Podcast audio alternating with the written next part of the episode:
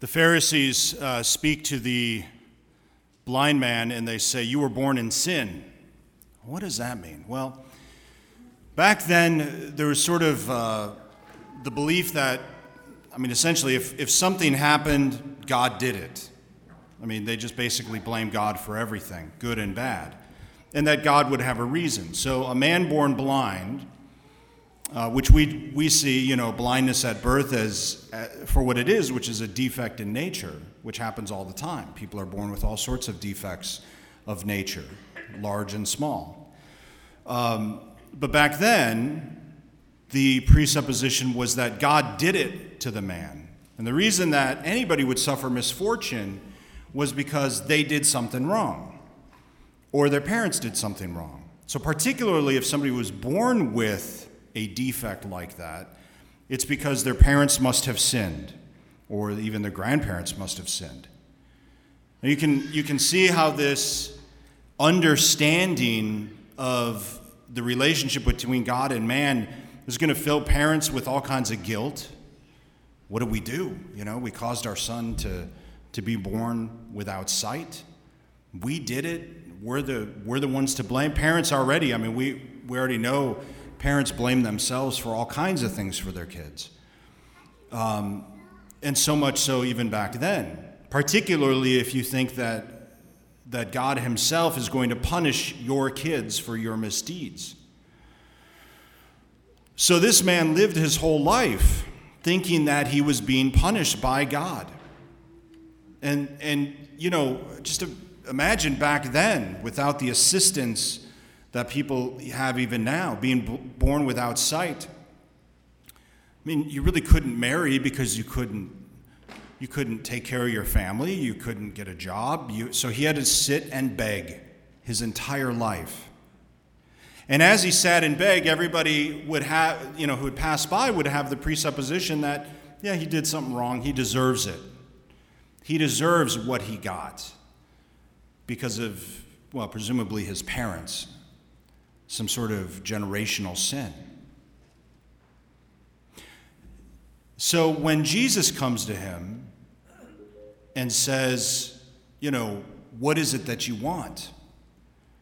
I mean, clearly, the most pressing thing, I mean, Jesus already knew what he wanted, but for that man to be liberated from the bondage of blindness was clearly the most important thing in his life. Because not only did it allow him to, for the first time, I mean, you can imagine, I don't know, I can't imagine actually, but, you know, a man blind from birth, never seen the sunset, you know, never seen nature, never seen the beauty of, of the temple, never seen with his own eyes his parents, never seen the beauty that, that exists in the world.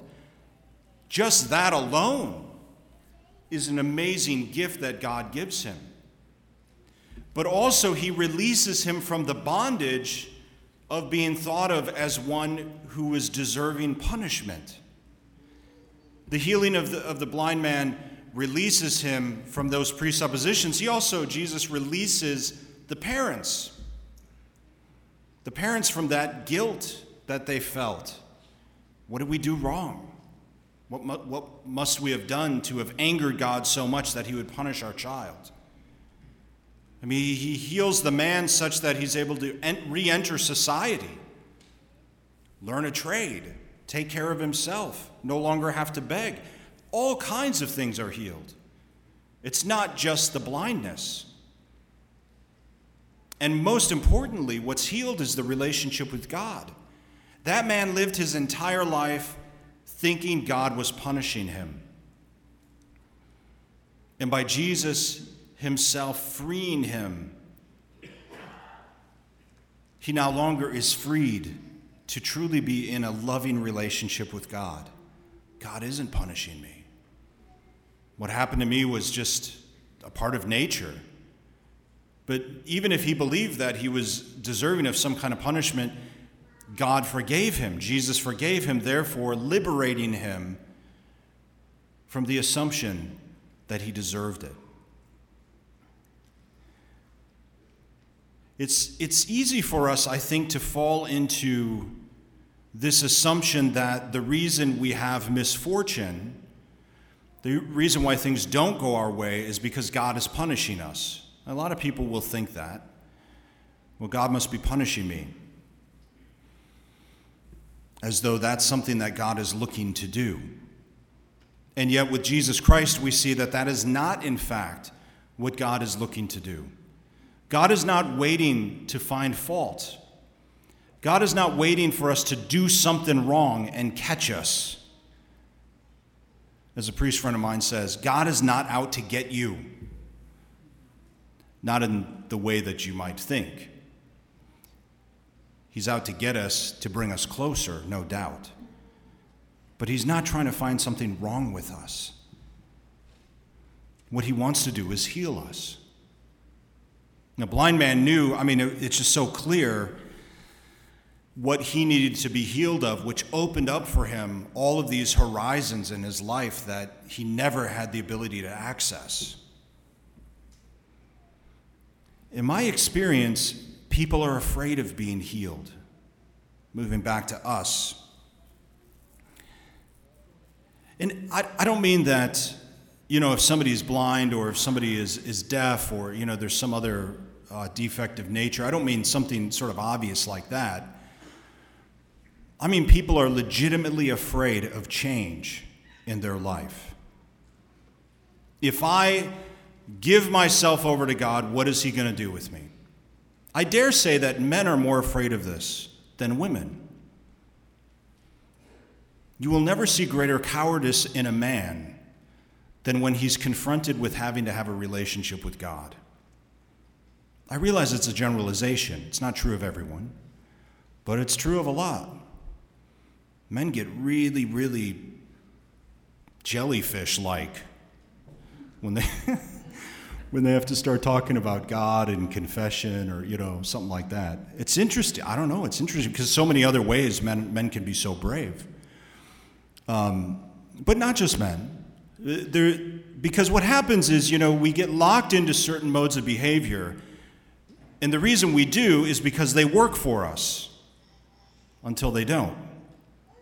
Right? And the idea that we need to change something in our life, that our lives could actually be better, and we wonder, well, you know, gosh, why do my relationships always end up this way? Or why am I always in conflict? Or why, why does this keep happening? Well, it's not you, of course. I mean, you're the common denominator in all of those problems. What about change? Well, the reason why people don't change is because it works, kinda.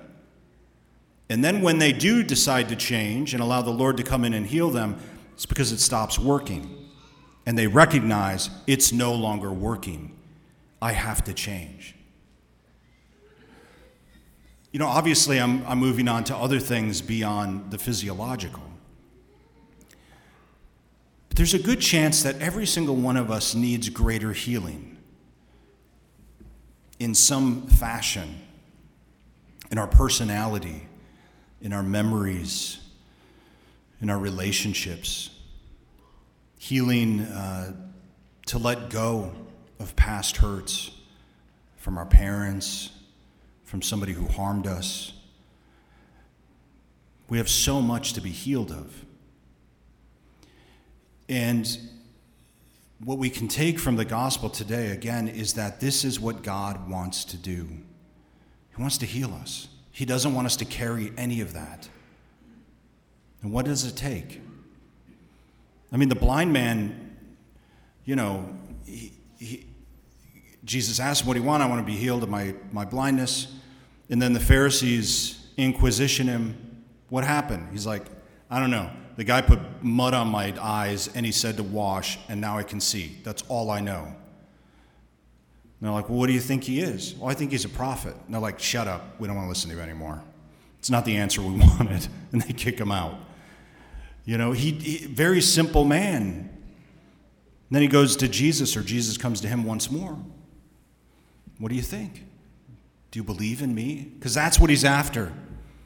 Jesus isn't after just healing, he's after faith. And so the man says, Yes, I do believe. You're the one who healed me? Yeah, I'm the guy. Because he didn't see him, right? He was still blind. Puts mud on his eyes, go wash in the pool. he goes and washes, he didn't see Jesus until that moment. His eyes were opened, and now he could see his Savior. And because he knew of what God had done for him, he believed. God has done so much for all of us. In spite of the difficulties, in spite of the suffering. And what he thirsts for is our faith, responding to him with faith.